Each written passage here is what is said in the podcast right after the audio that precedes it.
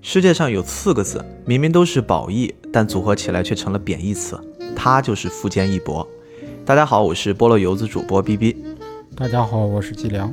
可能这期播客会给大家带来一些或熟悉或陌生的感觉，但是这些都是我们自己特别想给大家呈现的一部分。那我们今天就走入悠悠白书和富坚义博的世界。吉良老师，你现在提起富坚义博这位著名的漫画家，你对他的印象是什么呀？就是特别懒，又特别贼，而且在我的观念之中，这哥们儿从来没有把读者放在眼里。啊，这就是我对他的观感，你知道吗？其实我最近这五年最后悔的一件事儿，就是我重新又看了一遍《猎人》。本来以为重复看一遍作品是一件很幸福的事儿，但是我没想到我第二遍看《猎人》会比第一遍还要痛苦。整个我的感觉就是我。我的人生应该一直会在等待过程中了，你切等吧。所以，所以我们今天就绕开富坚义博在后期的这个著名的《猎人》这部作品，我们来聊一聊他早期的《悠悠白书》。我觉得，如果能养成富坚义博今天这般性格的话，一定跟他的经历脱不开关系。对，所以我就特别想知道，我说这个人他到底是。一种什么心态会让他导致了有今天？所以我还专门去做了一些功课，我们就先去了解一下富坚义博这个人的故事，然后我们再来聊作品。在富坚义博很小的时候，他是六六年生人，他出生在日本的东北区，嗯，一个叫山形县的新庄市。那个地方是什么呢？它是一个温泉之乡。这个我们顾名思义，因为日本本身大家都有这种泡温泉的文化。那在东北的那个区域呢，这个温泉的文化更盛一些。它到了冬天的时候，会经常有厚厚的积雪。所以说，富坚义博他的童年，他的记忆里面，经常是在雪地里面去玩的。可能这一点会对于他日后的一些创作会带来一些灵感。我觉得，特别是包括对于雪的场面的一种绘制。他小时候其实是被一个很著名的棒球漫画给影响，就是《巨人之星》，以至于他小时候会有一个梦想是想打棒球，就是他想变成一个运动少年。但是非常惨的是，他发现自己身体状况或者说这种运动天赋，并不足够他支撑在棒球的这个领域闯出一番天地，所以说他就放弃了运动路线，然后呢自学美术，当上了老师。但是他发现当了老师，好像自己之前比较内向的这种性格，导致他无法站在讲台上教书育人，也不合适。后来他就做了漫画家，在很短的时间，连续两次大的人生方向的一个调整。那从他放弃了当老师，开始尝试画漫画之后，这一刻才觉得，哎，我好像找到了我适合我自己的一种路线。你让他画工，刚开始肯定我。外行看热闹式的那种画风，但是他的画风其实一直一直在成长。到了黑暗武士会那段，嗯，他其实画工才慢慢开始成熟。我其实对那种电影式的分镜是比较欣赏的，但是他的分镜里边很多是漫画式的。其实电影式的分镜在美漫里边用的相对要多一些。他其实，在漫画里面，他有时候不会讲究这种阅读的问题啊，怎么好玩，或者说怎么看起来舒服。他就会怎么去去去表现？富坚因为在他第一部他的处女作就那个小不点老师里面，他给自己的评价就是透视很差，分镜不好，不会使用网点和排线。富坚义博其实在连续创作了两部他的一个试水作品的时候，他都是很顺利的拿到了一些或大或小的奖项。虽然他现在为止会觉得之前那些作品都是一些很残次的，或者说并不是很成熟的作品，但是他全部都会得到了一些业内的认可，以至于他在两次试水之后，他就尝试了自己最喜欢的棒球主题，就是《狂飙快速直球》这个作品，当时一创作之后，立马就获得了一个叫手冢赏的啊奖项。这个手冢赏我还专门在网上查了查，它是一个日本漫画界第一个完全面向新人的一个选拔的奖项，是集英社创办的。而且你从它的这个名字里，我们就很容易能听到它手冢赏，主要可能就是有手冢治虫围绕他的一个威望吧，来完成的这样的一个奖项。但是最有意思的其实就在这儿，我后来又仔细查了查这个资料，就是直到手冢治虫去世之后。他去整理他的一个版权遗产的时候，才发现这件事儿其实只是集英社和手冢治虫的一种口头约定，就是根本没有我们想象的那样，就是他们好像是不是做了一个联名呀，或者是一起去创办这个奖项，只是一个口头的约定，就是双方甚至都没有签过合同，而且最可怕的是这件事儿，集英社甚至都没有给过冠名费。很多很多漫画家基本上都是埋没在沙海之中。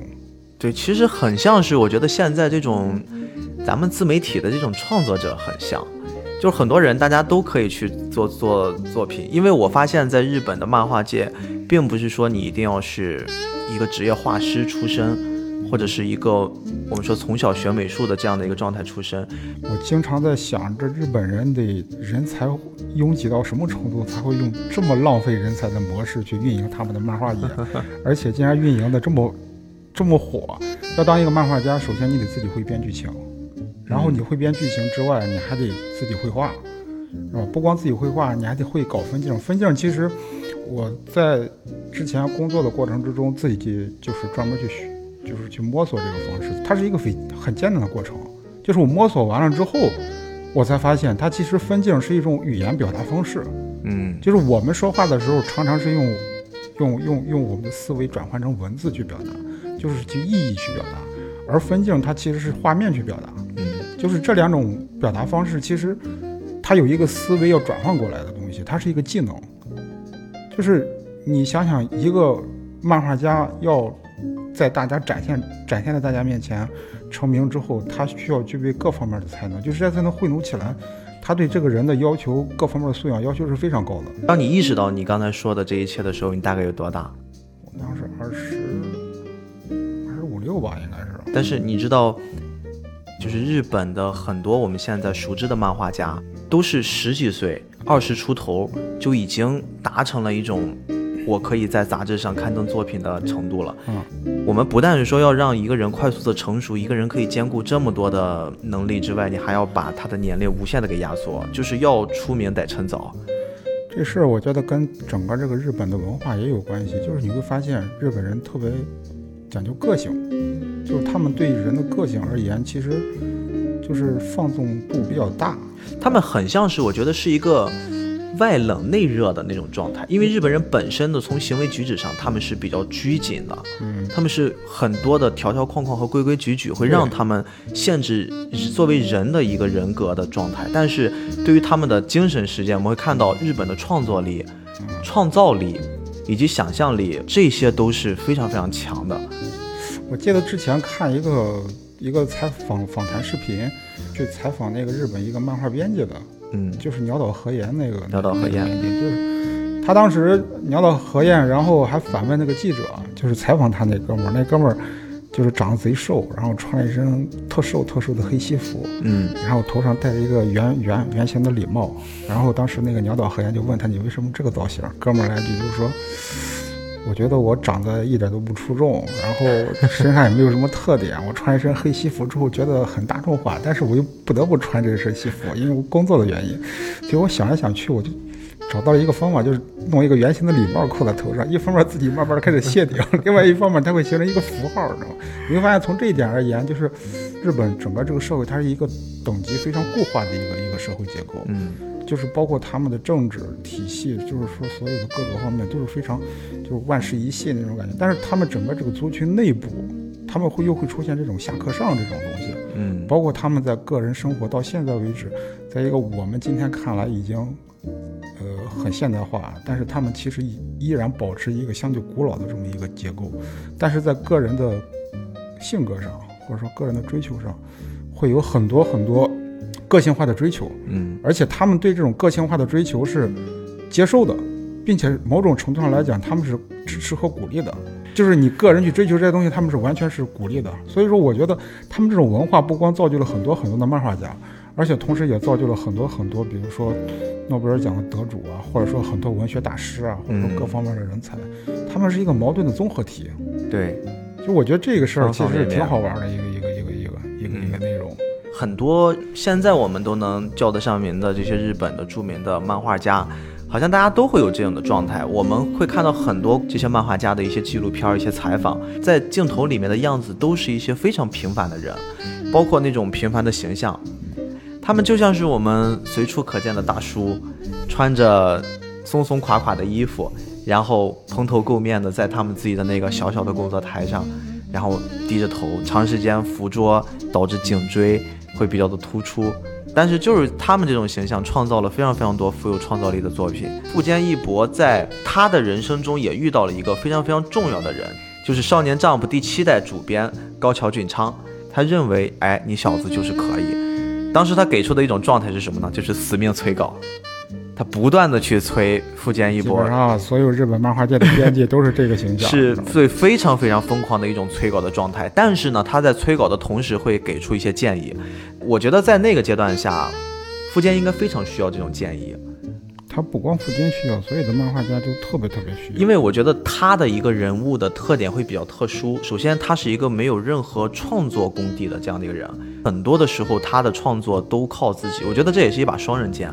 可能不会有那么多的条条框框给他限制他的思维，但是你会缺少感觉像一些台阶一样的东西。我们光看到这个作者，其实背后我觉得有一半的工作量要归功于他们的责任编辑。对你像，我相信如果鸟山明没有鸟岛和彦的话，那鸟山明出不来的。就是很多这些漫画家，包括井上雄彦，他在画那个《灌篮高手》和《浪客行》的时候，一定会有责任编辑在他们思维卡壳的时候给他们。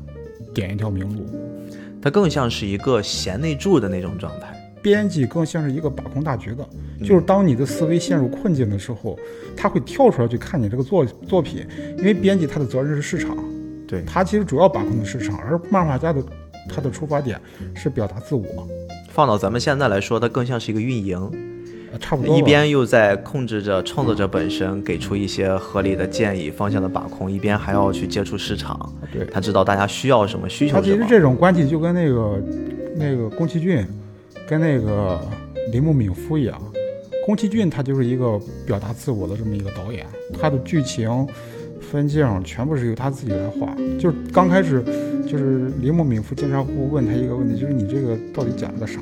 你知道宫崎骏不知道，赶着编赶着想，但是关键的时候肯定那个铃木敏夫会给他把控，就是说他们在这个企划刚开始的时候，我要不要做这个题材，然后铃木敏夫就会会给他选择，就是这个题材你是不适合做的，你现在这样的编辑也好，或者说制片人也好，他们从客观去把控的时候，对于这个作者而言，对于这个创作者而言，其实这种信息非常非常重要。嗯，我觉得这种。他们的功劳其实功不可没，但是你知道还有一个问题是什么？就是当这个编辑给你提供一个思路的时候，你创作者能不能根据这个思路继续往下延展剧情？嗯，这也是一项能力。就我之前有过一段短暂的时间试图去连载漫画的时候，呃，当时给我配那个专属编辑曾经给我提过一些建议或者是点，我最后我发现我根本就拔不上去，因为编剧这方面自己根本就达不到那种。想编什么就编什么的程度，嗯，所以说其实那个时候真正开始参与这个行业的时候，你会发现，这个模式太变态了。但是我们你当时那个强度应该还跟他们是有一些差距的，有差距的肯定不一样。那个时候其实自己是有退路的，更多的是去释放小时候一直积攒下来的一个包袱。其实日本的这个行业对于在画面方面其实门槛是很低的。他注重看到的就是你这个剧情，你这个故事好不好，好不好看，编故事的能力有没有趣，有没有趣味。他们所有的内容都是围绕人物来转，他们能不能够跟观众产生共鸣，这是他们非常看重的一个点。但是画工方面其实不是特别注重。嗯，我当时开始参与这个行业想去做的时候，我对这方面的认识其实是不足的。就是你只是想要释放一个包袱的话，你是当你发现你自己要面对自己还要编。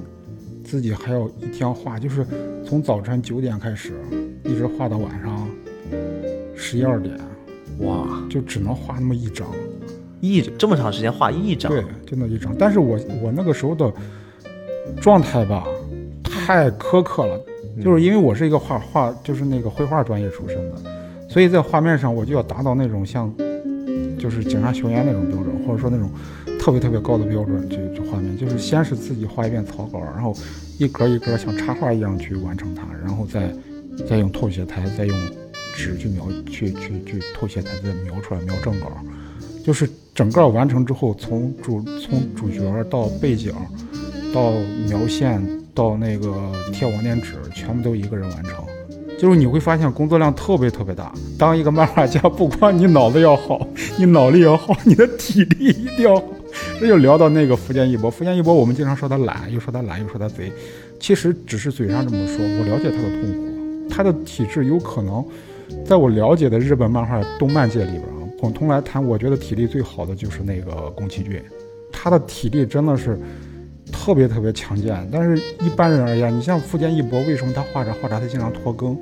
因为他腰不行，对，他腰真不行了，就是，就像那个 普泽直树也是，就是基本上一个漫画家画到最后，画到三四十的时候，他体力可能已经消耗的，身体已经消耗的像七八十岁的七八十岁的老头一样了，就是他的肩膀、肩椎、整个身体、腰整个这块儿，已经可能已经老化的非常严重，所以说就急需要用麻将台来治疗一下腰伤啊！你这个接的非常好。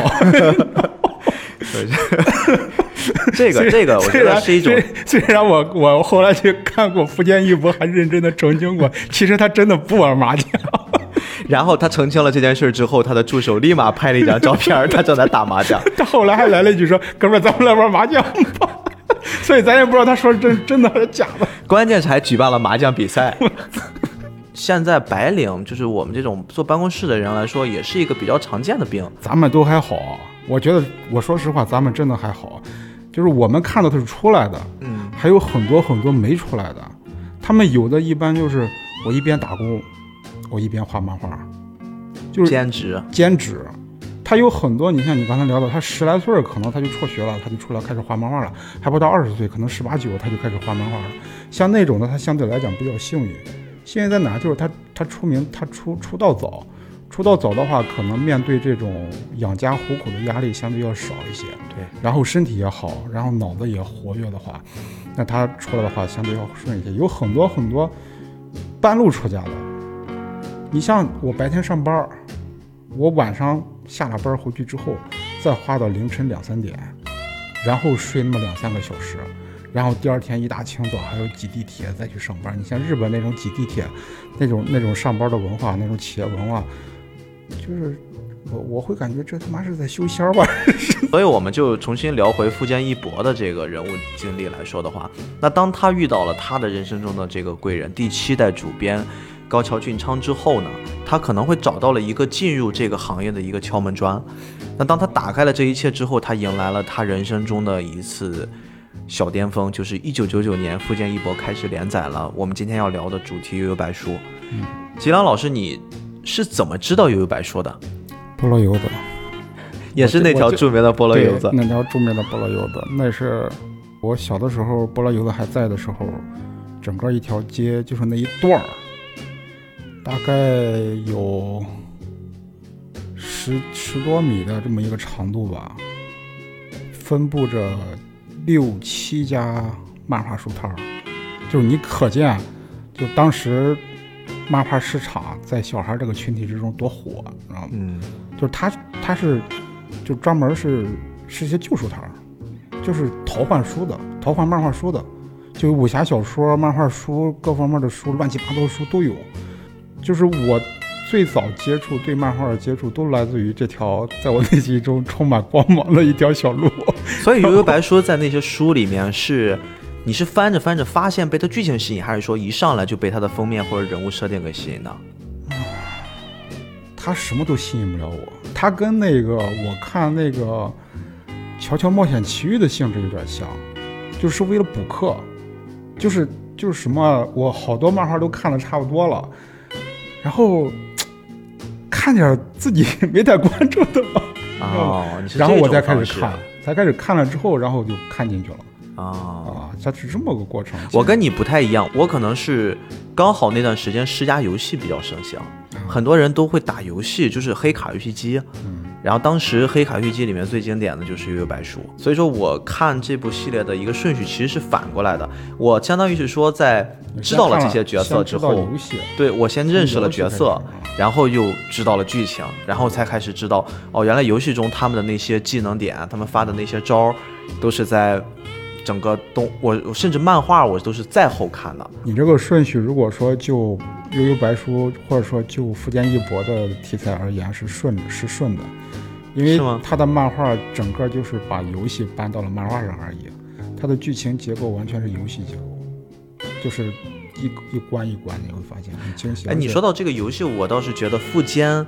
不管是在早期做悠悠白书，还是后面在做猎人的时候，他其实在做这些剧情设定的时候，很多很多的给我的这种感觉都很像是在一个游戏，在设定一个游戏。你看他在做很多篇章的时候，他都会习惯先给这个篇章设一些规则，然后你去按照我这个规则，你才能通关。对对，我觉得这跟富坚义博，呃，本人的爱好离不离不开关系，因为你看他的。漫画，你明显感觉到这哥们儿爱玩游戏，绝对是，呃，为了游戏可能对学业一点都不感兴趣的那种。我在网上查到了他的助手接受采访的时候留下的一句话，非常有意思。他说：“继养小动物和麻将之后，富坚又购置了游戏机。他的游戏瘾很大，在工作间隙或睡觉前都会玩一会儿。工作室的游戏机里有任天堂和世嘉 MD。有一次，他的这个。”小助手把自己的一个游戏卡，就是《超级马里奥赛车》留在了工作室。一个星期的时间，富坚就通关了。但是你要知道，那一个星期的时间，他们可是像你刚才说，有大量的稿件的任务。啊，他画完了吗？画不画完我们不知道，但是游戏打通了。然后麻烦也随之而来，就是有一天富坚白天偷偷打游戏，那是一张非常刺激的冒险解密游戏。正在兴头上的时候，门口来了一个人。这个人是谁呢？这个人就是富坚之前因为经常在深夜里面才交稿，导致被迫离婚的一这一个编辑。就是我看到这段文字的时候，会有几个很关键的信息点，我们提取一下。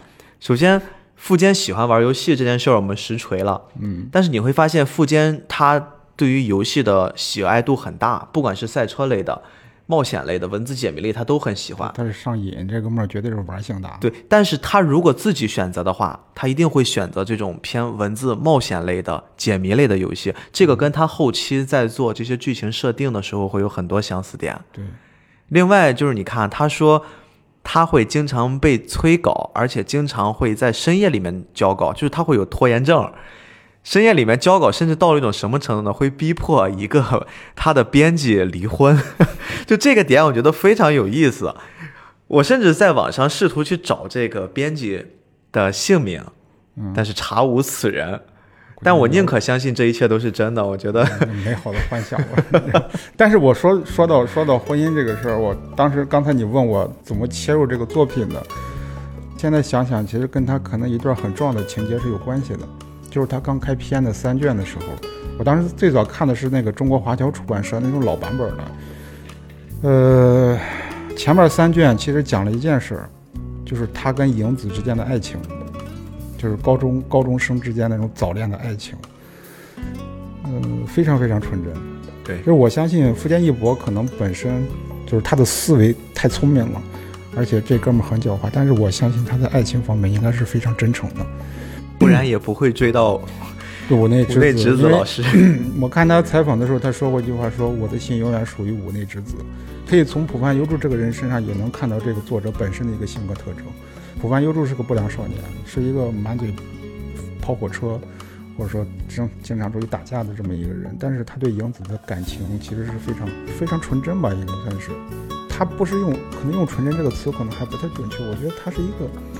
有情义、有担当这么一个形象，而且很单纯的一个少年。对，其实说到这一方面吧，有的时候我对早恋这个概念吧，要稍微吐槽一下。其实你像在日本社会，他们对早恋其实不光不反对，某种程度上是默许的，因为在他们的价值观里面，高中生谈的爱情是最纯真的。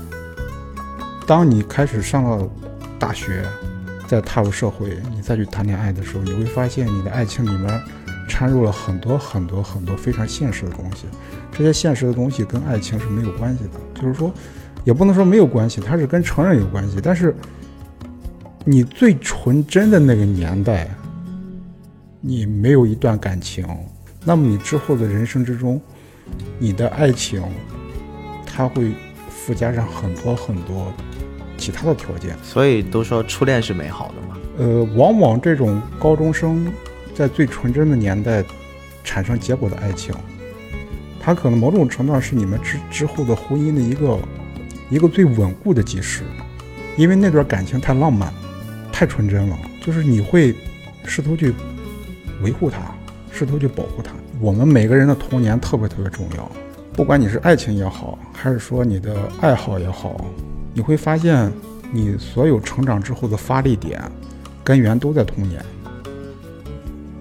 在爱情的经历之中，你所享受到的那种美好，将会成为你以后人生之中所有情感的一个发源地。将来如果我有孩子的话，我会希望就是当他开始产生懵懂的爱情的时候，不是一味的去打压，而是善意的去引导。我会直接告诉他，你现在谈恋爱肯定不靠谱，但是我不反对你。如果说你能找着找到真正的爱情，我肯定不会反对他。其实人好像很需要这种情感方面的成长，人就是情感方面的动物。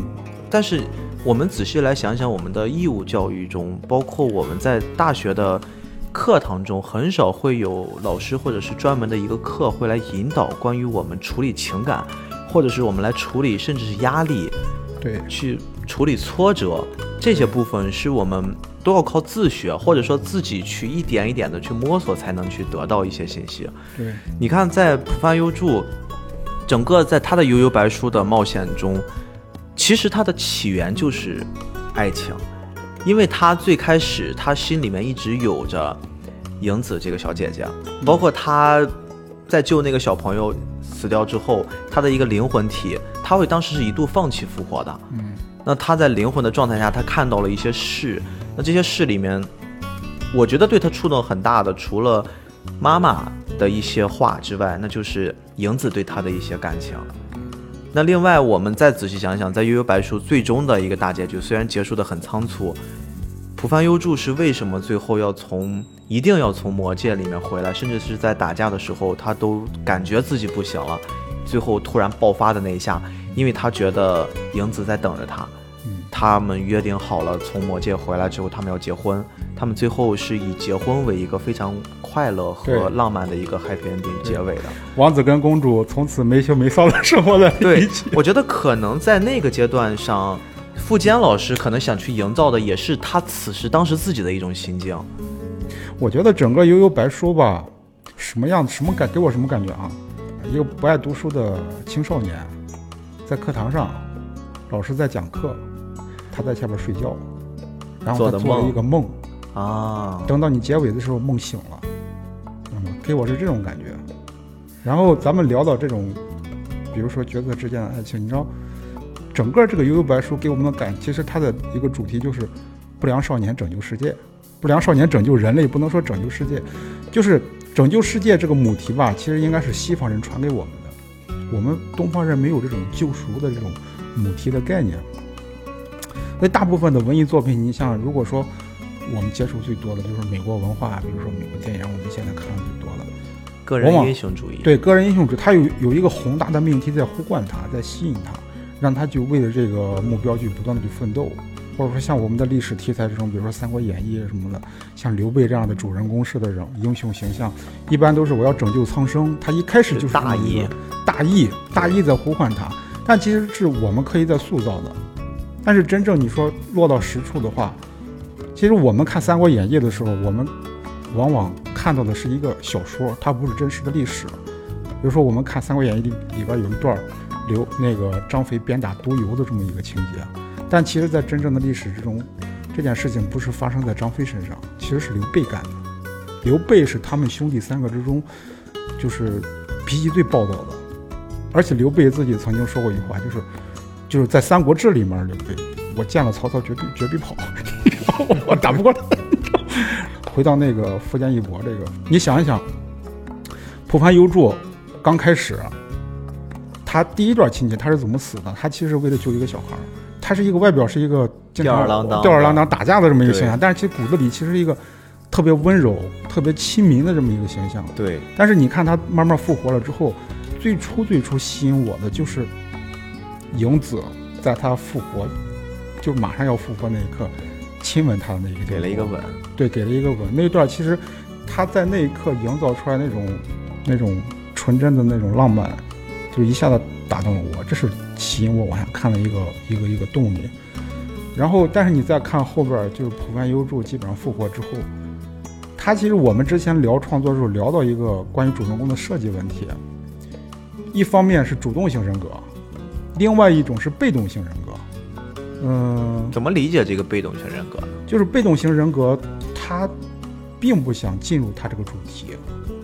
你就像浦饭优助，他刚开始，他不是自己想成为灵界侦探，他自己并不想成为灵界侦探。影子跟他说你要去抓那个抓那个飞影和藏马他们的时候，第一反应是排斥的。对，他是没办法当成一个任务去完成。他他说我我我要休假，我回睡觉去。然后。英子跟他说：“你不行，你得怎么着怎么着。”然后还给他一张那个门票，就是什么全世界格斗大赛的一张门票。嗯，这个是其实是吸引那个浦饭优助，最后就是用小利来诱惑他，然后让他去切入，就是非常非常贴合我们人最基本、最真实的这种情感反应啊。包括那个桑园，其实在这里面，桑园是一个。更像是一个英雄的一个一个形象。你像他刚开始跟浦饭优助去执行任务的时候，他切入的点是没有的。对他就是为了兄弟。他一方面是为了兄弟。你知道他刚开始要打那个四神兽的时候，打四神兽还是打那个乱童那一段？好像是四圣兽那一段，反正我记不清了啊。但是刚开始他跟浦饭优助切入一个点在哪儿？他是要拯救人的，他是要拯救人间的。浦饭优助根本就不想拯救人间。但是桑原是，而且你会发现，这四个人的结构啊，普范、桑原、藏马和飞影这四个人，一开始我们看的时候，普范跟桑原是人间的代表，对，藏马和飞影是妖妖界，嗯。但是你最后发现，他妈只有桑原是普通人，普范是他妈魔界王子，对，就只有桑原是一个普通人，但是他在里面所表现的能力一点不弱于那些勇，他有点，他有点像那个《青珠》里边那个小林。对对对，他是真正通过自己压榨自己的能力去变强，他更像是我们人类普通人类的一个代表。他他所谓说普通人类，其实就是说平凡人，对，最普通最普通的人，他是怎么去成为一个英雄的？怎么去拯救别人的？普凡优助一开始说什么拯救人家我不去，桑原桑原说我去，我要。拯救人，但是他第一次出发点这个啊，但你发现他第二次出发点就不是了。他第一次出去打了一架之后，发现他妈拯救人类不好玩，不行啊，这事儿哥们儿干不了，太危险了，你知道不？你看他第第二个出发点是什么？他要去喜欢的女，为了喜欢的女孩，对。都是一些很真实的，就是像我们也会做出一样的反馈的这种情感。就你想想，你你你，假如假如假如说你是个主角，过来跟一个过来跟一个女女孩说你要拯救人类，你要跟他们恶魔打架去，对，为了傻逼才去的，为了女孩也得掂量掂量，这是得什么女孩啊？所以说，这侧面反映出其实桑园是一个可能某种程度上比普范优助还要单纯的这样的一个少年形象。刚才其实你说了一个很有意思的点。我们再回想一下最初最初富坚一博在《悠悠白书》里面给主角们的一个定位，浦凡优助和桑园都是不良少年。嗯，我其实对于这个不良少年还非常感兴趣，我甚至去找了找关于日本文化里面的不良文化，它会分为硬派不良和软派不良，这两个点就很有意思。什么是硬派不良呢？我们就从形象上来说，金发，两边比较短的平头，像是有角一样。有的是一些超短的短寸，有的是飞机头。那我们现在其实代入一下，桑原就是一个非常非常明显的这种硬派不良的这种形象。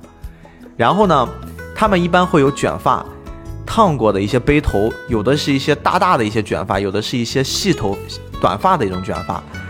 整个的这种形象呢，都会呈现一种暴发户的一种品味。然后会穿着一些没有品牌的运动衫，甚至有的是中山装，热爱在服装上去做一些刺身。而且这些衣服基本都是黑色、紫色或者是白色，就这个就是一个比较典型的硬派不良的一种形象。而且有的会习惯性的标识一些大金链子。硬派不良，那还有软派不良人？对，软派不良呢，就是他们一般是这种茶色的头发、长发，也会有卷，但是一一般都会呈现这种脏辫儿的形象。他们是街头的那种状态，或者说休闲的衣服的风格，是有一些时尚的敏感度。刚才说硬派不良呈现的是金色的大金链子，这种软派不良他们所玩的是一些精致的银色的首饰，而且在分类上，软派不良会经常看不太起硬派不良的这种人。你这个有有结果吗？有原因吗？是因为他们的地区不同，因为软派不良基本上的这个它的发源地会偏主城区、城区，而硬派不良一般都是一些乡下或者说相对偏离主城区边缘的一些杀马特是吗？它它更像是，就是我们现在会觉得会有一些精神小伙儿，所以他们会有一点点这种。这种鄙视链的东西存在，但是你会发现，往往在我们的漫画设定里面，或者是一些热血的呃剧作里面，嗯，大家大部分呈现的好像还都是一些偏硬派不良的形象。对你说到硬派不良，你知道吧？我印象最深的就是他们这个发型。对，你看那个非常有日本感，是日本感，他给我们看到的是日本感。嗯，呃，浦川优助是这个发型。对吧？他不良的时候，他街头打架的时候，他是这个发型，小背头梳上去。小背头，他其实有点卷儿的，对对中间有点卷儿。对。然后那个桑原也是，桑原是大卷儿，大卷儿。你像那个樱木花道也是。对对对，樱木花道也很多很多。但是你知道这个发型让我想起谁来了？嗯，猫王。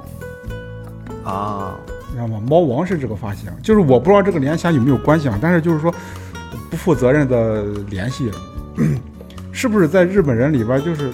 他们是学猫王的这个东西，猫王是西方的舶来文化，舶来文化就是当你学这种舶来文化的时候，就感觉不好，不学好。日本、韩国、中国就都属于亚儒儒家文化区嘛，最早是受儒家文化，都是就是中国文化的一个一个文化圈。日本也是，他们日本可能对中国文化继承的更加的更加的认真。所以他们在这种结构下再去学这种西方，就是说他们其实是在我们这个整个这个大范围区域里边学的是最早的。但是在他们的概念里边，他学这个东西的时候，他们其实本身也是也很矛盾。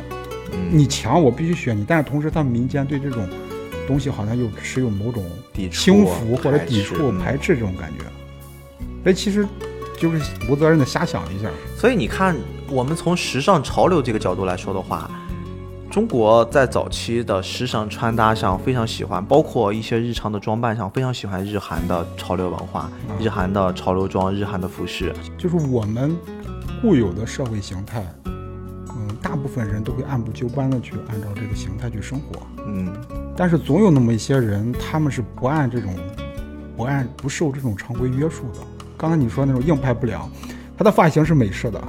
按照我们刚才聊那个话题，他的发型是美式的，但是“不良”这个词最早来自于中国，“不良人”“不良人”“不良人”其实它里边有两种概念，反正在我的了解里面，“不良人”特指的在唐朝的时候，特指的就是那些缉盗、抓贼的那些人，他相当于警察、捕快，但是这个身份吧，他不在官方体制里面，而且他们找的这些警察或者说这些捕快，本身他们就是些。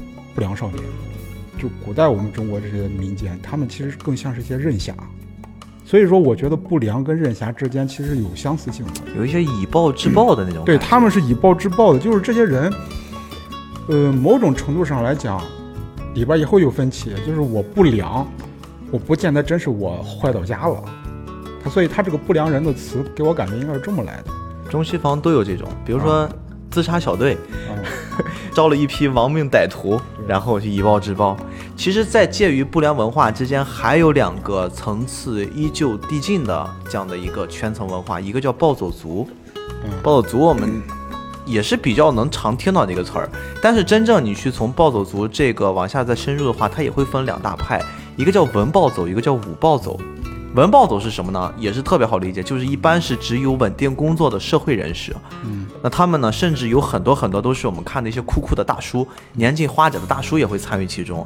那他们一般说的这种暴走就是机车文化，穿着那种很酷的这种很很朋克的衣服，开着铃木呀、川崎呀这种改装的摩托车，然后一般去亚街溜达，在东京的一些环线上飙车，他们就是文暴走。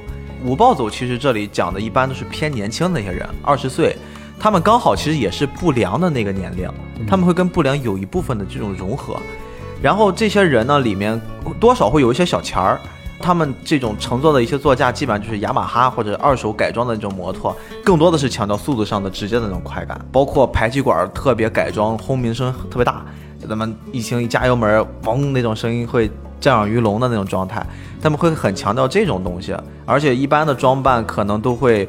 更加的浮夸来证明自己的一种无上的存在感，比如说早期流行的那种螳螂头啊，穿一身紧身的黑皮夹克呀，那就是咱们说的这种五暴走。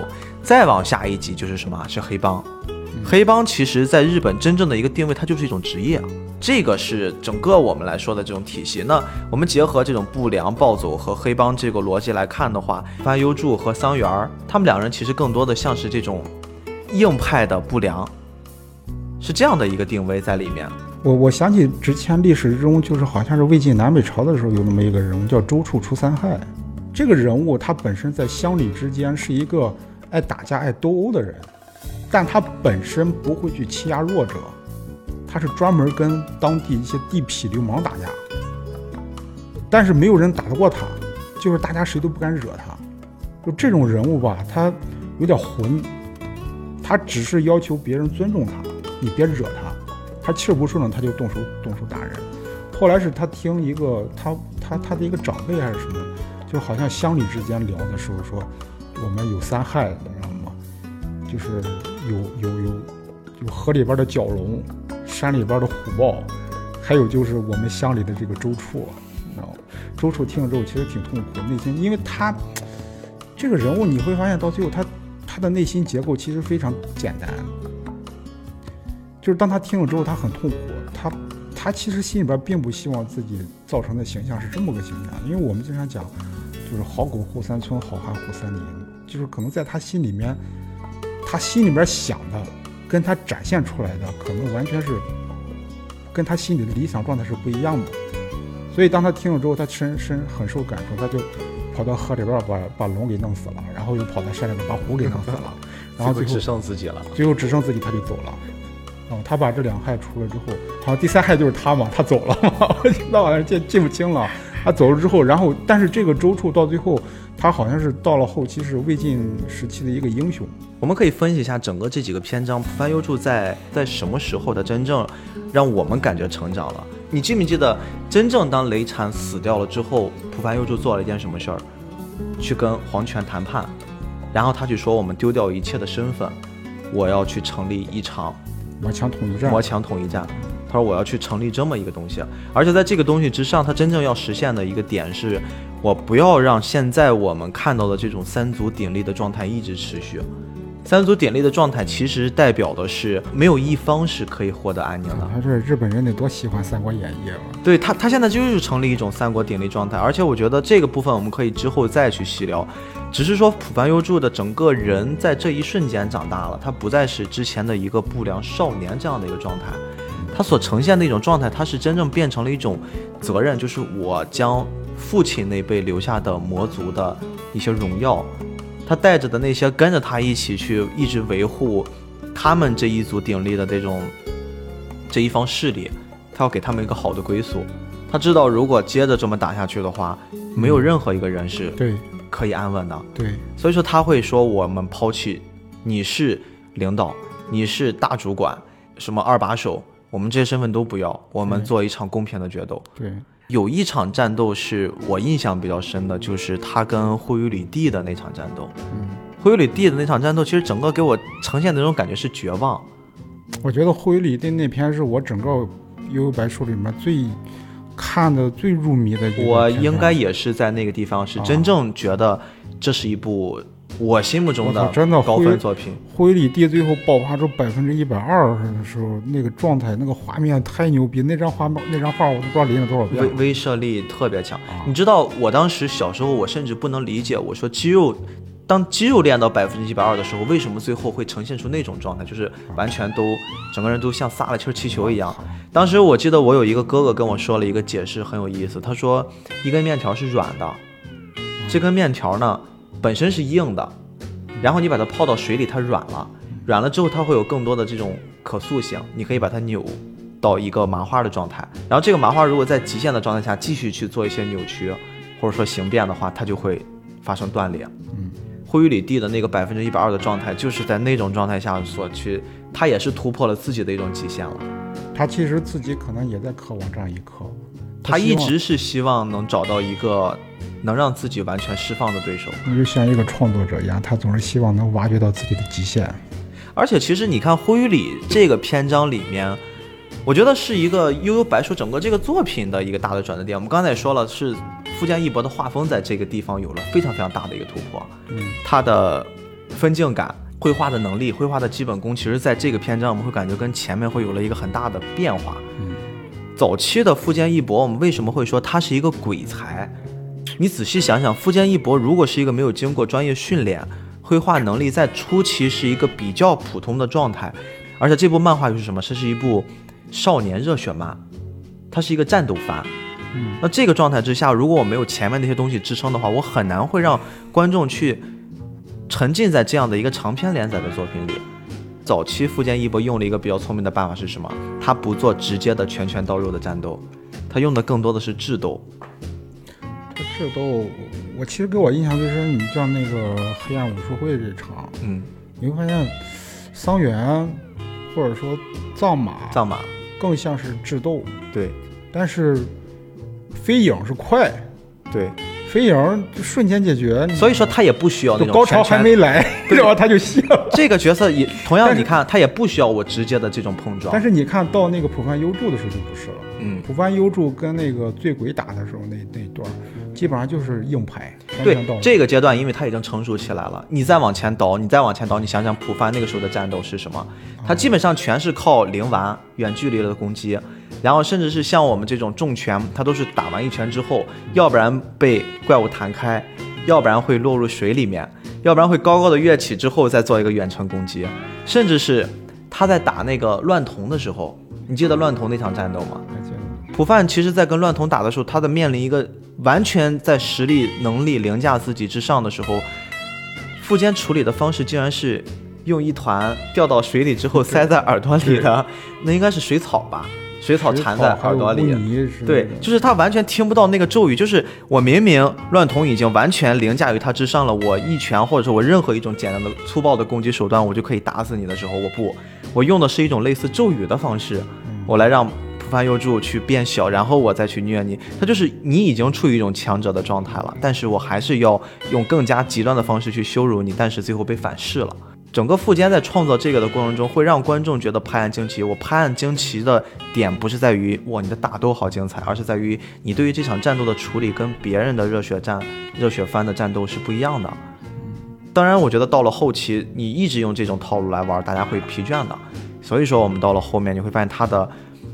我觉得富坚应该也意识到自己到了一种不得不提升的状态，在魔界统一战的时候，你会整个感觉普范开始变得拳拳到肉了。他和咒打的那场，几乎就是两个完全相同的能力者，在互相做着一种硬派的比拼。你会连完，我也会连完；你会做这种乱拳，我也会乱拳。最后两人甚至到了一种在脚后跟插刀子，嗯，互相去打脸那种状态。他这个地方，我觉得就是开始逐渐的让整个这种形象棱角分明，每个角色你负责的能力点都不一样。他也是从这会儿开始，他的那个分镜，我想一想，开始变得特别特别有张力，就是在打斗的设计上，对镜头那种大角度的，就包括人物在打斗的过程之中那种大透视，在他连载的过程之中，可能他自己。拼命的想规避，就是他不擅长这个东西，他拼命的想用制度来弥补。但是我相信，有可能是那个被他逼逼的灵魂那个编剧跟他说：“你必须得制度，必须得拳拳到肉。”就是日本文化，包括他漫画里边，很宣扬这一点，打斗是一个非常非常重要一个内容。对，那个阶段就是王道漫嘛。我们特别欣赏这种智谋型的人物，就是不战而屈人之兵。然后兵不血刃就把敌人给干掉了，或者说用用用用用计谋来把敌人退掉了。但是你像那个武田家族当时那些老臣，为什么对这个人物就是对这个人一直一直一直是不认同的呢？就是他们担心一个什么问题？如果长期用这种计谋来战斗的话，那么对于整个这个军队的战斗力是削弱的。他们就是希望直来直去的干。就是我也不跟你玩智谋，大家拉开阵仗，然后上面兵对兵，枪对枪，咱们来比武力值。他们是喜欢这种的。其实力量永远是这个群体强不强大一个基础。就像我们今天也是，今天我们不管怎么玩智谋，怎么着也好，我们得有原子弹，得有武器，这些是我们的后备力量，这是绝对是我们的压阵的磐石。所以说，当你聊到这一点的时候，你再聊到他现在这个。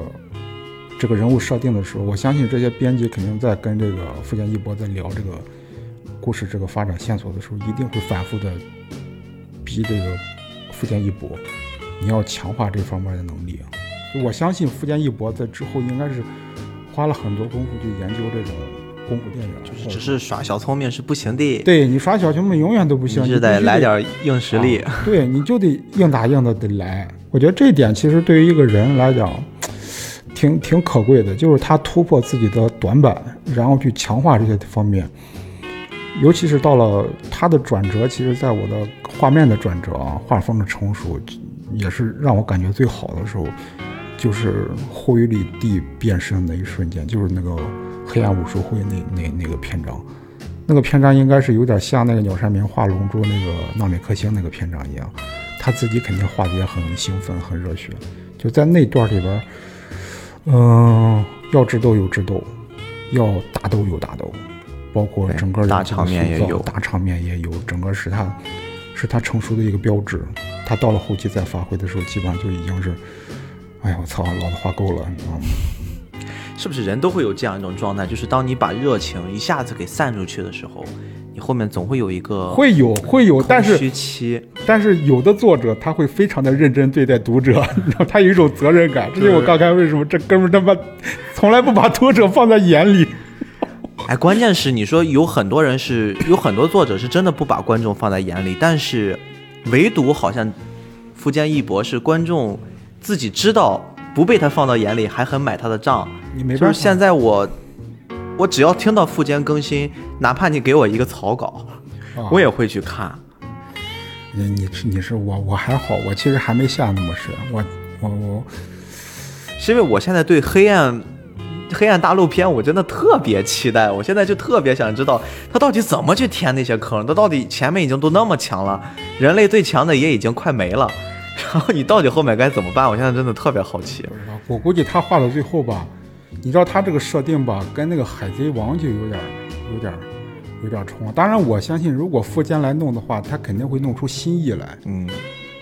但是关键就是，按照他这个悠悠白书这种突然收尾的这种尿性啊，我建议你不要期待值太高。我觉得是这样子。我现在安慰自己的方式呢，就是富坚，要不然就是我这个猎人我永远不画了。我就让他彻彻底底的烂尾，我连结局都不给他，要不然他一定会有一个相对来说比较漂亮的把这个坑给填上的方式。虽然我很痛恨老贼，但是我觉得富坚老师一定是有办法可以把这件事给做得漂亮的。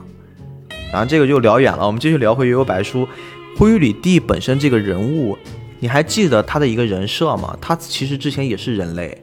对他当时跟幻海两个人，对他跟幻海两个人，其实当时还是算是青梅竹马的这样的一个师兄妹之间的爱情。对对对，是是，他们是存在这种人类的情感的。但是后来，因为痛恨自己的力量太小，他会发现除了自己之外，自己旗下的弟子全部被强者杀害，然后他开始进入到单方面的追寻力量的这样的一个一个一个处境中。那当有一天他发现他自己力量已经强大到他可以报仇了。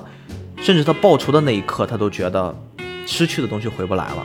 不只是说，我觉得失去的是他的那些弟子们，可能还包括一部分他的爱情。但是人变强会孤独，而且人变强会变得非常另类。还有一个点反应就是灰羽里兄，他其实是另一种强大。他的强大点是在什么？是在永生上。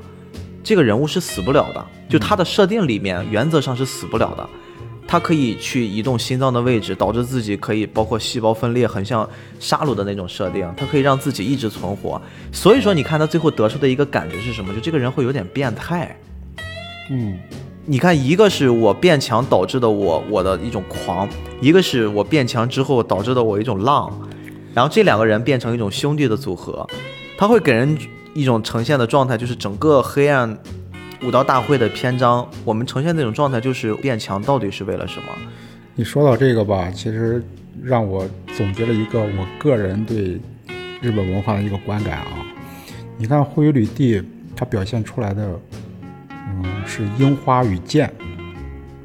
剑是日本武士文化之中对武力追求的一个代表，他要追求最强大的力量。然后樱花其实就是一种死亡的美，凋零，慢慢的凋零，像樱花一样在最美的瞬间凋零掉。其实灰里地是这方面最真实的一个写照，就是他达到一个武术的高峰之后，他某种心理上可能在渴望凋零。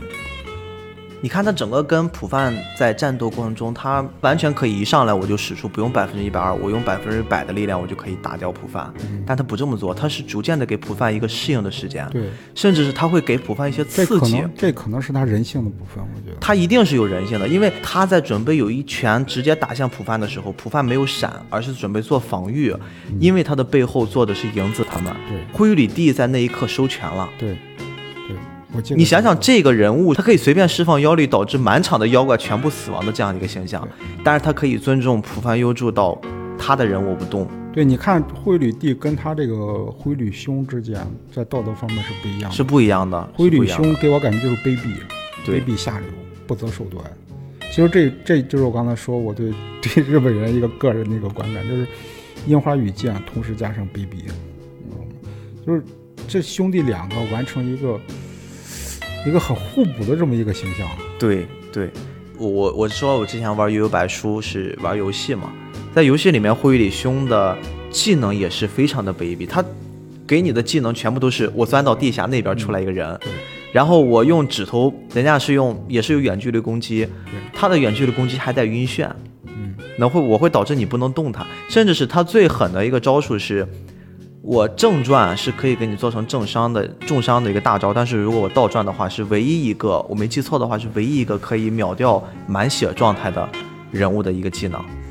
操，我现在想不起来，我当时玩这游戏时候最爱用的是谁来着？我之前就是呼吁里地，就是一套小连招直接给带走。反正我喜欢用的肯定是那种直来直去的那种，普凡又助上来就这种 上来就一顿干，你知道吗？而且你看护羽里地有一个很有意思的就是。他第一，他刺激浦饭优助，他要杀掉一个他最喜欢的同伴，然后去让浦饭强行变强。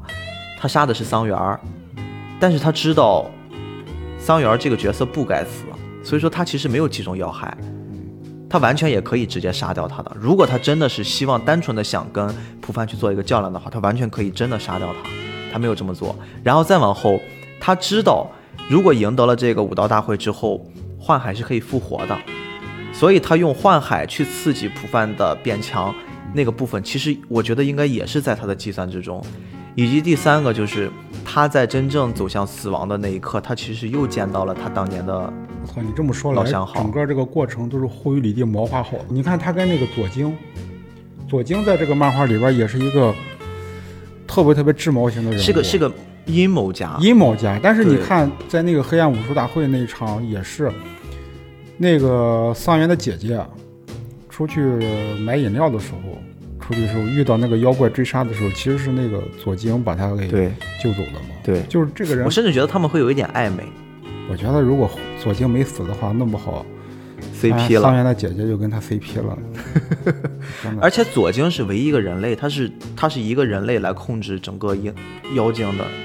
妖妖怪的这这个领域，你现在想想，你像左京为什么打通这个人界跟妖界之间这个界限？他要打通这个破坏这个界，其实整个后边的发展都跟这个有关系。对，包括仙水片，仙水也是。对，仙水一直就是要打通这个界限。你知道他最后目标是什么？就是灵界的腐败。所以整个这个故事，我相信，呃，到结尾的时候，富坚义博是忠于他一个。早期的一个懵懂的一个规划的，你会不会觉得，其实富坚如果是没有啊编剧或者说 Jump 在那边左右他，他可能他自己预设的结局是在仙水篇完结。这还真不好说。什么？因为仙水最后在死的那一刻，跟后面那个观点，我觉得不是那么连贯。但是暗黑武道大会和仙水那个篇章，他们所传递的观点是比较连的。你想啊，灰里地那边是救赎，我自己去找寻我自己变强的一个道路，嗯，对吧？我我被一个更强的人打死了，我到了地狱，我都不回头，我就要去最残酷的那一层。我在死亡之前，我面对我至生最爱的那个女人，我没有对她说出太多的一些我个人的场面化或者情面化。你看他跟幻海之间的爱情啊，跟浦饭优助和影子之间的爱情不一样。不一样，很像是一个少年懵懂的爱情和成人的那种爱的。我其实还不是这么理解，你知道我的理解是什么啊？就是在那个灰里地的价值观里面啊，对他来说最重要的是是是武力的巅峰，他要追求的是这个。对，就爱情对于他来说是个点缀，也就是说他是自私的，他为了追逐自己的目标，他放弃一切把把其他的牺牲掉，就是哪怕幻海对他深情款款，他无动于衷，就是他可能会有一点回应，就是在桥头，在在香奈河桥那个位置那个就是人生的尽头。那一刻的回头点一下，但是仅此而已，因为他不会选择爱情，他的路就是他很忠实于自己的那那条道路，但是浦饭优助不会，浦饭优助他真的从头到尾他是一个混混，你知道吧？社会青年，他找着工作了，然后挣了钱了，然后把事儿干完，跟自己喜欢的女孩儿，然后成家立业。他其实，在爱情方面更像是福建一博自己内心之中一个一个真实的一个写照。你知道我的这个关于爱情的理解是这样子的：当我在一个懵懂的时候，就是我在高中的时候谈恋爱，我会觉得这个女孩是我可以为她做一切的那个阶段。不过你说的也对，你像灰吕地或者说像左京这种人，他们更像是成年人的爱情。真正你到了成年人，你会面临很多很现实的事儿。我只靠爱情是吃不饱饭的。对，成年人有一种更可悲的，但是又很多很多人都会这么想的，就是我明明很喜欢你，但是我能为你做的仅仅是每天早晨的一顿包子，那我为什么要让我喜欢的人跟我在一起遭这份苦？这个我觉得是一个成年人的一种恋爱观，但是在一个年轻的孩子的状态下，他不是这么想。就像你说的，为什么浦饭优助在我们认可的这种高中生谈恋爱，他是甜甜的，你想的都很美好，因为你在那个阶段的爱情，你可能两块五毛钱的一碗麻辣烫，两个人一起吃，就是我们一起把筷子伸进碗里的那一瞬间，它是一种甜的状态。有些东西是回不去的。我觉得浦凡优助的那个爱情是我们现在回不去的，但是我觉得左京可能和桑园他姐姐，甚至是呼吁里地和幻海的那种爱情是我们可能会遇到的，但是那种爱情其实有时候它的离别没有那么伤痛，他可能根本就没什么结果。对，它可能是真的是一个没有结果的爱情。如果是说呼吁里地的这个状态，我觉得是可以延续的话，还有一段恋情，我觉得是非常非常有意思。我之所以把它称为恋情，是我想到了一个很有意思的事儿，就是关于仙水和树，哦哦，他们两个人我，到现在没搞明白树到底是个男的还是女的。你知道这个就是我接下来要说的一个事儿。我小时候在打游戏的时候，那个时候我的世界观里面只有男人和女人是爱情，我确定仙水是一个男的，所以当时我们的小朋友都会理解树是一个女性角色，只不过她长得比较爷们儿。但是今天我再去验证一遍我的这个论述的时候，树是一个男的，仙水也是一个男的。我的第一时间的一个反应是，原来 原来富坚义博在那个年代就已经要树立这种比较正向的价值观了，但是其实也不是。仙水的七个人格里面，其中有一个人人格是女性人格，对，他用的女性人格在跟树在恋爱，而且我今天发现了一个更恐怖的事儿，呃，这个是我自己的猜想，而且有点细思极恐。你还记得仙水是怎么死的吗？仙水不是被那个普凡优助干死的吗？是打死了，打死之后，然后本来是可以救他，小阳光说我把那个救的能力给用完了，我不能救了。而且在说这句话的时候，仙水阻止他们了，说不要救我，因为我的生命还有一个月了。就说如果普凡幽助不把他打死的话，一个月之后仙水也会死。树的解释是说仙水得了一种病毒，这个病毒是没法医治的，是必死的。我小时候，或者说我在今天我没查到他们之间的关系之前，我没有想那些方面。我甚至一直觉得这到底是病毒吗？它是癌症吗？癌症是不可逆的，但是癌症不是病毒。所以我想到了一种可能，它和树之间两个男性又有病毒，可能是。操！所以我觉得这个是建议你把这段掐了吧。这个这个是我操，你捂起来比我还恶心。不是，我这是在很严肃的讨论这个问题啊，就是你仔细想有没有可能？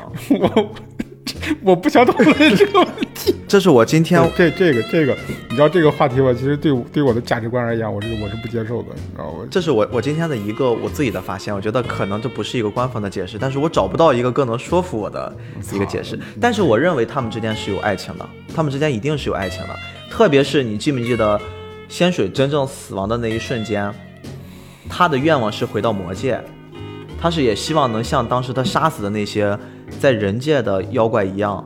客死他乡，所以说他当时也是想对自己有一种救赎，但是树没有这么做，树带着他回到是自己的异次元。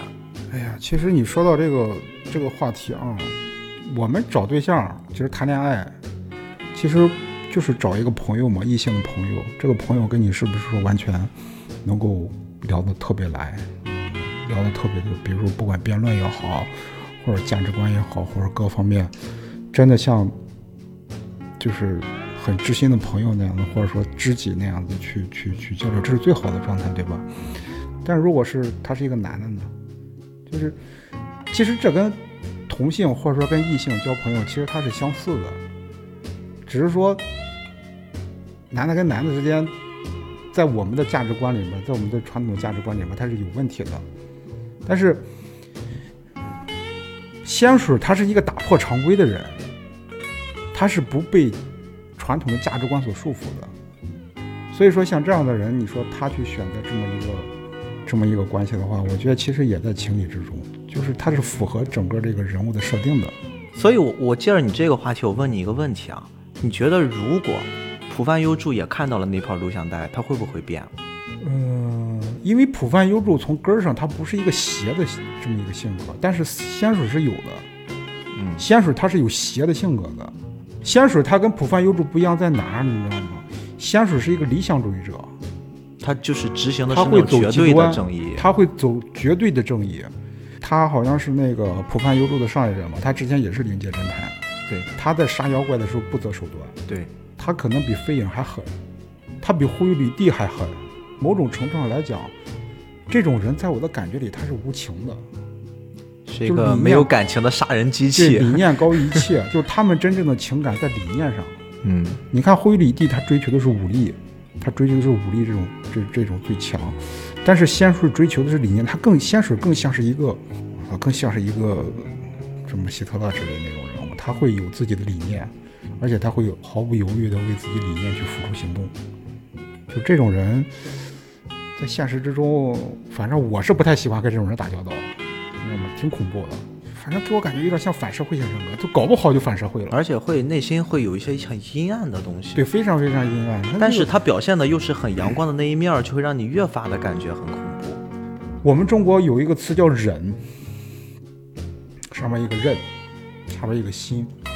这个忍是什么意思？其实我们一说忍，我们经常感觉这个人。就会会想到就是他窝囊，或者说他什么还是老好人，这是什么事都忍。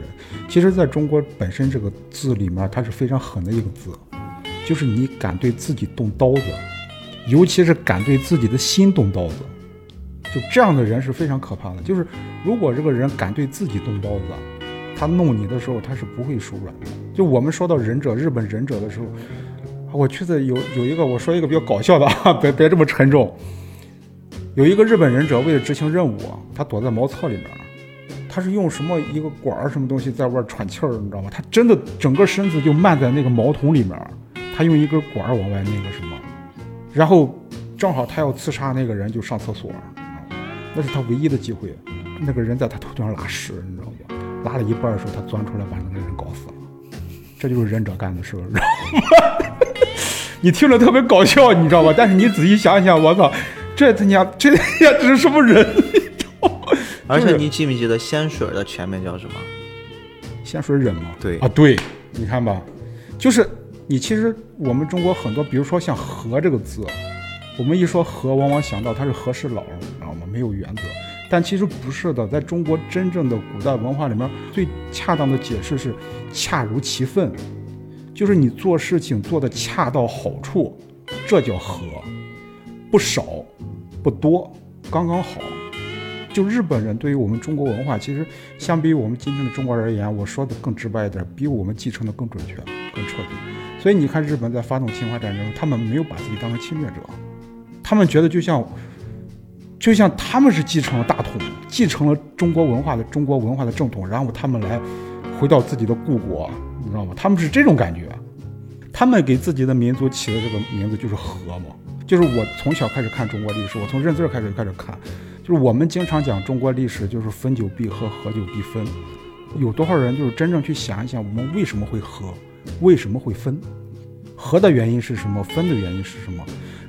这个原因其实总结出了我们中国人两个很重要的性格特征，呈现出两种不同的状态，但是这两种不同的状态。互相弥补又互相伤害，然后同时保证了我们这个民族的文明绵延不绝地传承下来。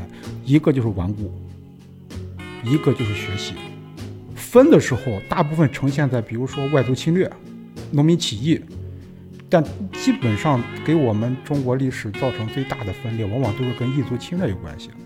异族侵略造成的带来的问题是什么？就是两种不同的文化。不同的习俗、不同的价值观、不同的利益需求产生了冲撞，然后在不断打的过程之中，其实草原民族带有他们的顽固，我们自己的民族带有我们自己的顽固。就这部分顽固，保证我们对自己文化的坚持，但是同时也造成一种另外一种东西，就是骄傲。就顽固和骄傲是密不可分的。那么在打的过程之中，你不可避免的，因为两个族群越来越近了，就就隔一般就隔着长江什么东西，尤其是最典型就是魏晋南北朝的时候，我开始互相了解了，比如说经济上开始交流，开始通商，开始大家开始慢慢的互相借鉴，开始就是打来打去也打不死，你知道吧？谁也打不死谁，谁也搞不了谁，最后最后没办法，你知道床床床头吵架床尾和，你知道慢慢就啊了解啊，他是这样子，他是这样子。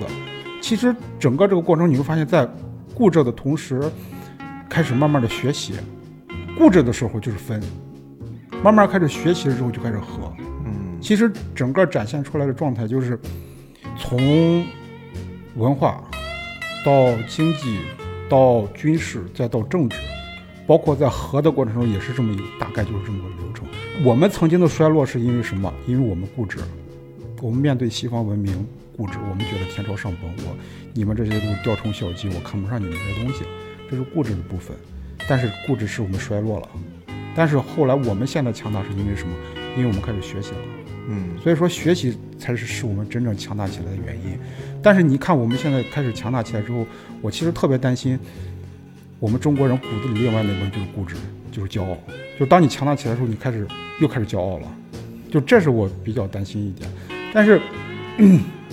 你看，你说到这个时候，我们再联系到我们今天，就是说，我们国家领袖就提到一个口号，就是人类命运共同体。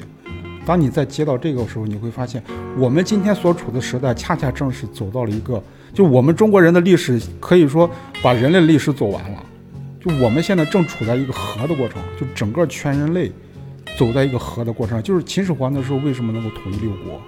因为他的信息量，他的信息速度，就我们之前说的那个。天下武功唯快不破，就是我的速度能够从咸阳顺就很快很快的传达到山东，就这是他保证他的统一的一个基础，但同时还要保证我传递的力度，就是我这个中央的意志能不能够以最快的速度传递到边角，就当你的信息量达到这个程度的时候，基本上就建立一个最基本的统一的基础。我们今天恰恰是做到这一点，因为根本信息传递根本不成问题。对，这是一点。另外一点就是，现在无非还有一个问题，就是各个区域之间的文化不一样。但是你毫不质疑，就是我们现在所有的民族正在走向融合，就是将来不会有任何一个民族的文明会独立于这个体系之外，人类肯定会毫无质疑的走向融合，各个方面都是。就是东方人使筷子，现在西方人也开始学着使筷子；西方人吃汉堡，我们也开始吃汉堡。就并不是说我们学了他西方的文化，我就会变成西方人。我们会变成西方人，但西方人也会变成东方人。咱们刚才聊这话题想聊啥来着？仙水忍嘛？啊，仙水忍啊，聊的仙水忍 是吗？但不对，刚才我要聊的，我怎么会跑到这儿来呢？这个话题拓展的非常好，因为最后我们没有任何人知道那个录像带的内容是什么，因为飞影最后给它消灭掉了，啊，所以说那个录影录像带，我觉得可能它承载的更像是一个潘多拉的魔盒一样。我们没有人知道魔盒打开之后的样子是什么，我们只知道那个东西是充满了诱惑且危险的存在。所以说飞影的那个决定，我觉得也是一个英雄的决定，因为那个录影带对他来说可能也是一个比较重要的一个物品的存在。但是当他选择放弃的时候，我觉得他是站的是。不只是人类，我觉得他站的是人类、魔界和灵界这三个统一在一起的一个更高领域上，他决定那个东西不能存在。这块儿，我觉得我们把仙水忍这块儿的部分已经聊得很有意思了。我们讲到最后一个最重要的那个篇章，就是魔枪统一战。他真的如果是富坚想继续往下画的话，这个篇章应该可以变成一个非常非常大的篇章，而且涵盖的东西应该会更多。所以说，从魔枪统一战的这个三足鼎立的局势来看的话，如果是你，你会更倾向于站在哪一方？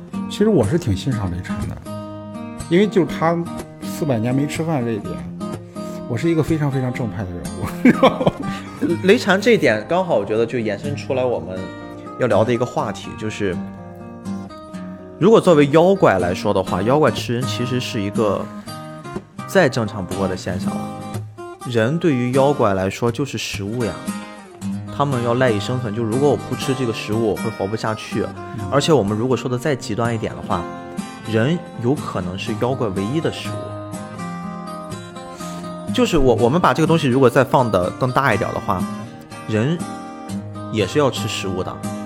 我们吃的是什么？我们的选择面现在很多，我们可以吃我们饲养的动物的肉，我们可以去吃植物。因为我们是一个杂食动物，如果我们知道动物是有生命的，其实这个我觉得还是富坚真正去塑造雷禅这个形象的一个最基础的东西啊。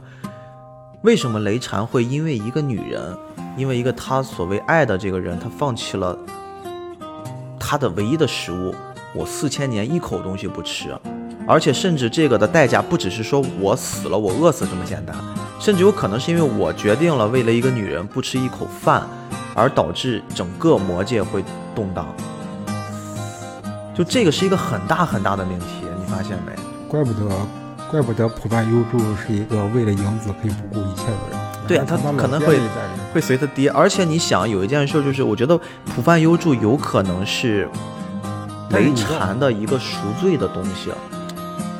雷禅为什么一直在等他的那个心爱的女人，等了四千年没有看到转世，一直没有等来？但是真正浦饭幽助来了之后，他本来还有一个月的性命，但是他在跟儿子的那次对话之后，他当场就，他算是寿终正寝，正寝，因为他看到了一个他们之间的结晶，四十四代的产物。哎，我的儿子站在我面前，而且他是一个不用吃妖怪就可以活得很好的人类和妖怪的结合体啊。他有可能可以继承我们，让魔界统一，并且他也有足够强大能保护自己的能力，他也有自己的爱的人。我觉得，对于他来说，他是一个雷禅，是一个完全可以瞑目了，我死得其所了。他四千年的等待，虽然得不到他最想见的人，但是蒲范是用另一种形态出现在他面前。蒲范的那个阶段就是一种救赎，但是雷禅用一种这样的极端的方式做出来了。你知道，你知道聊到这个话题之后吧，我的价值观是不一样的。就是吃东西，就是人吃动物这一点，对于我来说没有什么道德，道德就是它是生存。对我认可这件事，这一点是无可置疑的。就是，就比如说你说到这个问题，我聊的，我以前在北京的时候经常会聊到一个，就有有段时间经常考虑一个问题，就是，嗯，假如你是一个地铁里边的一个。那个那个调整那个轨道的那么一个经典问题又来了，经典问题又来了，就是两辆地铁同时驶过来，一辆上面有，就是你可以救十个人还是救一个人？你救这十个人，其实最终我的结果是无所谓的，就你不管是救一个也好，救十个也好，你的属性都是救人，价值观在这儿。就比如说之前会有一种讨论，就是我救这一个人，相当于我谋杀了十个人；我救了这十个人，相当于谋杀了一个人。我觉得这现在我想明白之后，发现这这这种都是一种混蛋逻辑，就是你不管是救一个也好，救十个也好，你都是在救人，这是从人性的角度上角度上来考虑的。对我们为什么要想到是谋杀呢？对啊，你为什么你说我救这一个我就杀那十个？如果这那一个人是我，母亲，或者说我的父亲，或者是我的爱人，我完全有理由为这一个人，我把那十个人牺牲掉，因为我要。看的是救的那个人的结果。这个价值观在哪儿？就是权力在我手里边，你这个事是没法讲理的。你你他讲的是另外一个理，就是没有正确答案。我们上升到一个一个另外一个高度，就是权威的问题，就是在那一刻，权威在你手里边，你做任何决定都是对的，都是对的，因为你足够权威在那一刻，你是决定一切的，所以你不可能用这种，我觉得这种道德观的讨论，就在我看来就是一种愚昧，啊真的，就是我我救了一个我杀了，说什么什么乱七八糟的。接着聊聊刚才你说的时候，关于雷禅这个设定啊。你看雷禅，他可以为了爱情，他四百年不吃饭，不是他是一个四千年啊，四四千年是吧？我了个亲娘！你会发现他是一个很少年向的设定，对，就是我们我们刚才聊到的成年人的爱情和青少年的爱情，一个真正现实世界里面能够导致整个一个世界一个一个魔界整个快崩塌的这么一个。决定，竟然是因为你，因为一个爱情，因为一个一个女人，你知道，在现实世界里边，在成年人的那个价值观里面，这是不可能的，绝不可能，绝对不可能。所以说，整个这个定位本身就决定了他这个少年向的一个一个。所以说，他的一个牛逼之处是在于富坚义博的粉丝既有少年漫的那些儿童向的读者，也有一些大量的女性的读者会。存在他的作品里面，我觉得这个就表现在你看他对于爱情的这种刻画，他也对于这种少年热血部分的这种刻画，他的里面的爱情又包括了我们理解的这种，呃，纯纯的恋爱和这种成年人的恋爱，以及我觉得他甚至我是可以为了一个女人放弃了一个族群的大义，这些都是对于女性观众来说非常非常向往的东西。富坚义博是一个很细腻的人，你发现？而且你这么一说的话，我现在想想。悠悠白书的世界里面好像没有直男，你知道吗？桑园啊，桑园算直男吗？大直男呀，非常直啊。所以说，你看，继续我们来往下说，雷禅这个故事之外的另外的两个对手，黄泉和屈。我们先来说屈，我特别是小时候我根本没有读懂这个人，我长大之后我再看屈的一个经历，他真的太可怜了。我我我记得他是，他好像是被他父亲是吧？他是养父，他被他养很小的时候被他养父当成一种玩偶，而且他养父改造他的身体啊，在七岁左右的时候就把他当成一种玩偶。哎，这个蛆到底是人还是妖怪？我理解的啊，他是他是人，我理解的他是人。然后后来是因为他有一次重生，就是他从他的养父那个地方逃出来，逃出来之后。他是怎么逃的呢？他是用硫酸把自己的整个右半身子给烧毁了，所以说他他有一半子是很漂亮很漂亮的一个美女啊，另一半子是一个完全就是在漫画里面也是比较恶心的一种状态，所以说他整个平时的状态就是缠起来嘛。他应该是在当时用硫酸把自己的右半身烧毁之后，他就被那个很痴迷他身体的、很喜欢玩弄他的那个养父给抛弃了。抛弃的那一天，他从粪空中得到了重生，那天是七月七号。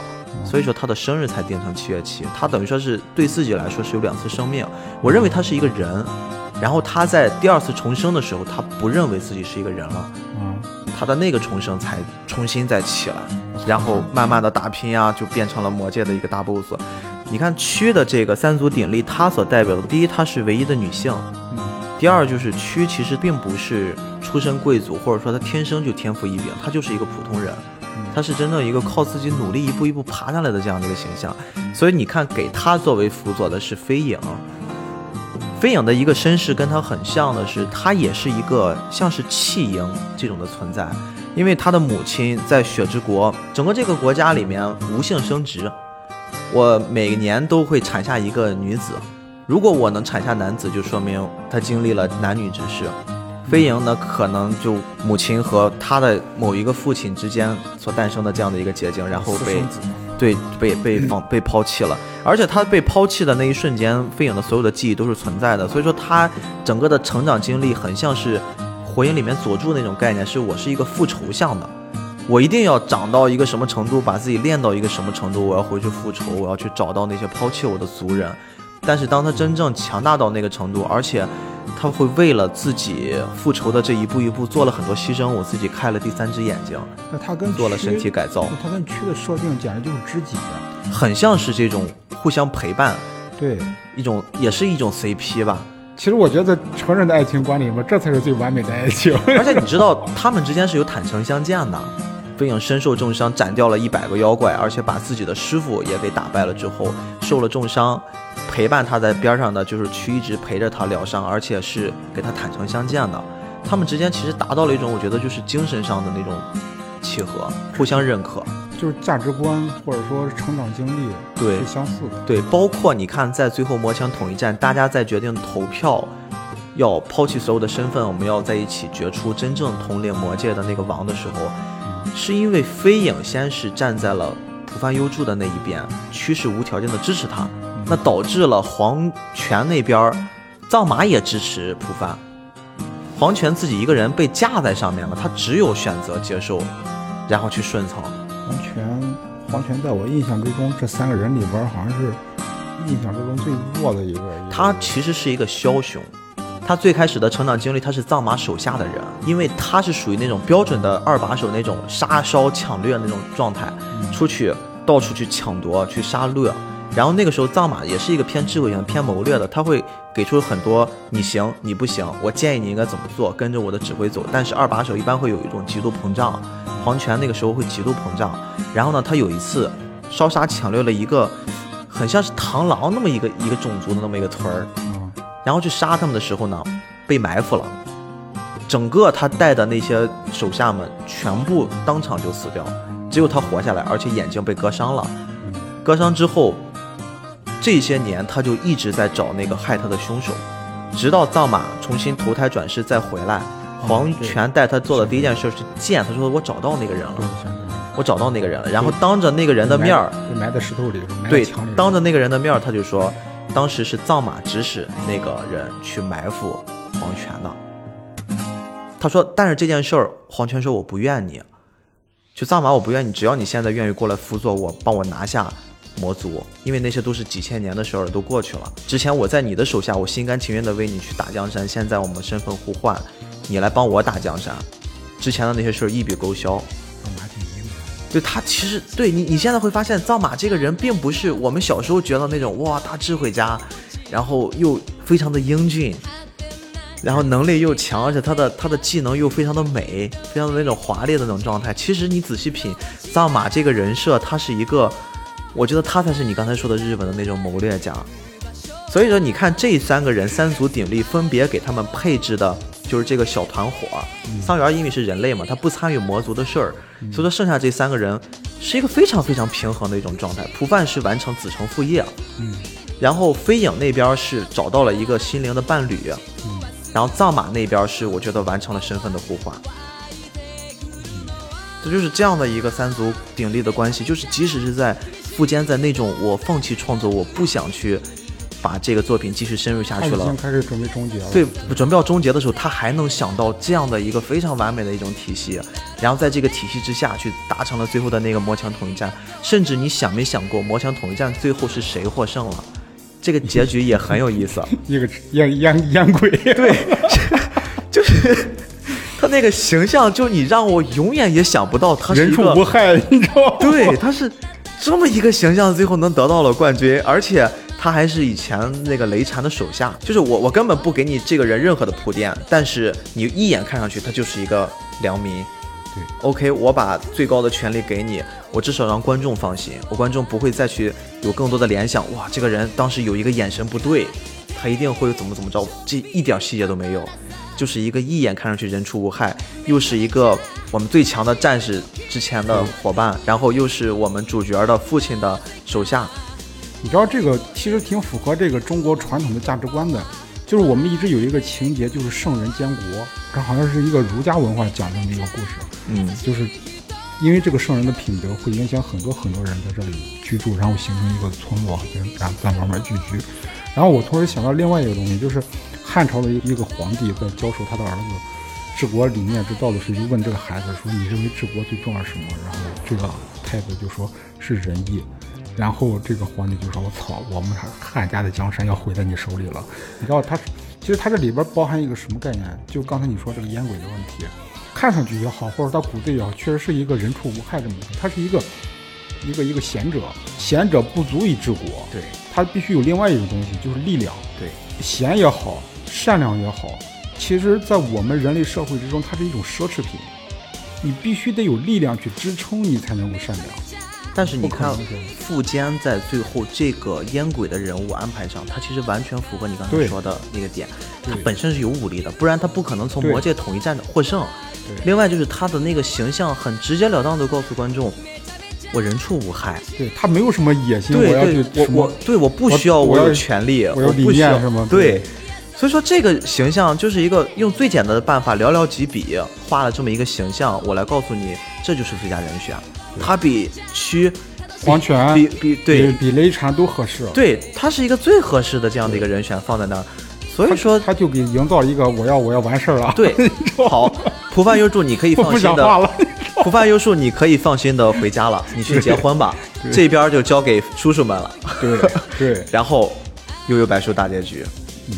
非常漂亮的一个故事，就是虽然很多人现在说《幽游白书》是烂尾的，但是你看，仅仅是都埋好伏笔了。对，在最后的那么一点点，我们觉得很草草收尾的地方，他应该也是花了心思的。嗯，所以今天聊了这么多，我只想总结一点，就是我其实还是蛮期待猎人的后半部分。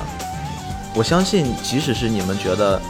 富坚老师每天都在不务正业，每天都在组织牌局、麻将局，每天都还在打游戏痴迷，但是他一定还是有一颗想要把猎人这部作品画好的心。啊，你你你等这个猎人的结局，就跟我等着看那个那个那个井上雄彦画灌篮高手的后续一样。我一直希望他们冲出亚洲，走向世界。所以漫画不就是人最好的一场梦吗？所以我觉得有的东西可等，那这些东西就值得我们等。那今天我们的节目就到这儿吧，好吧，今天啊，大家再见。